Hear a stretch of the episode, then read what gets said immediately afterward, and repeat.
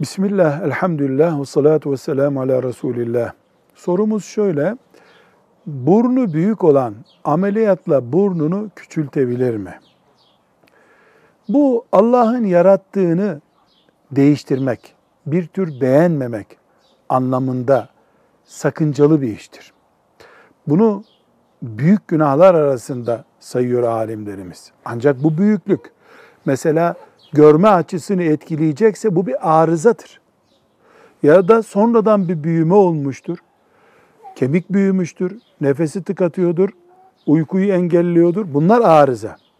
İnsanın bedeninin neresinde bir arıza meydana gelirse ya da anormallik söz konusu olursa bu tamir ettirilebilir. Plastik cerrahi ile de tamirin üstüne düzeltme yaptırılır. Bunda bir sakınca olmaz.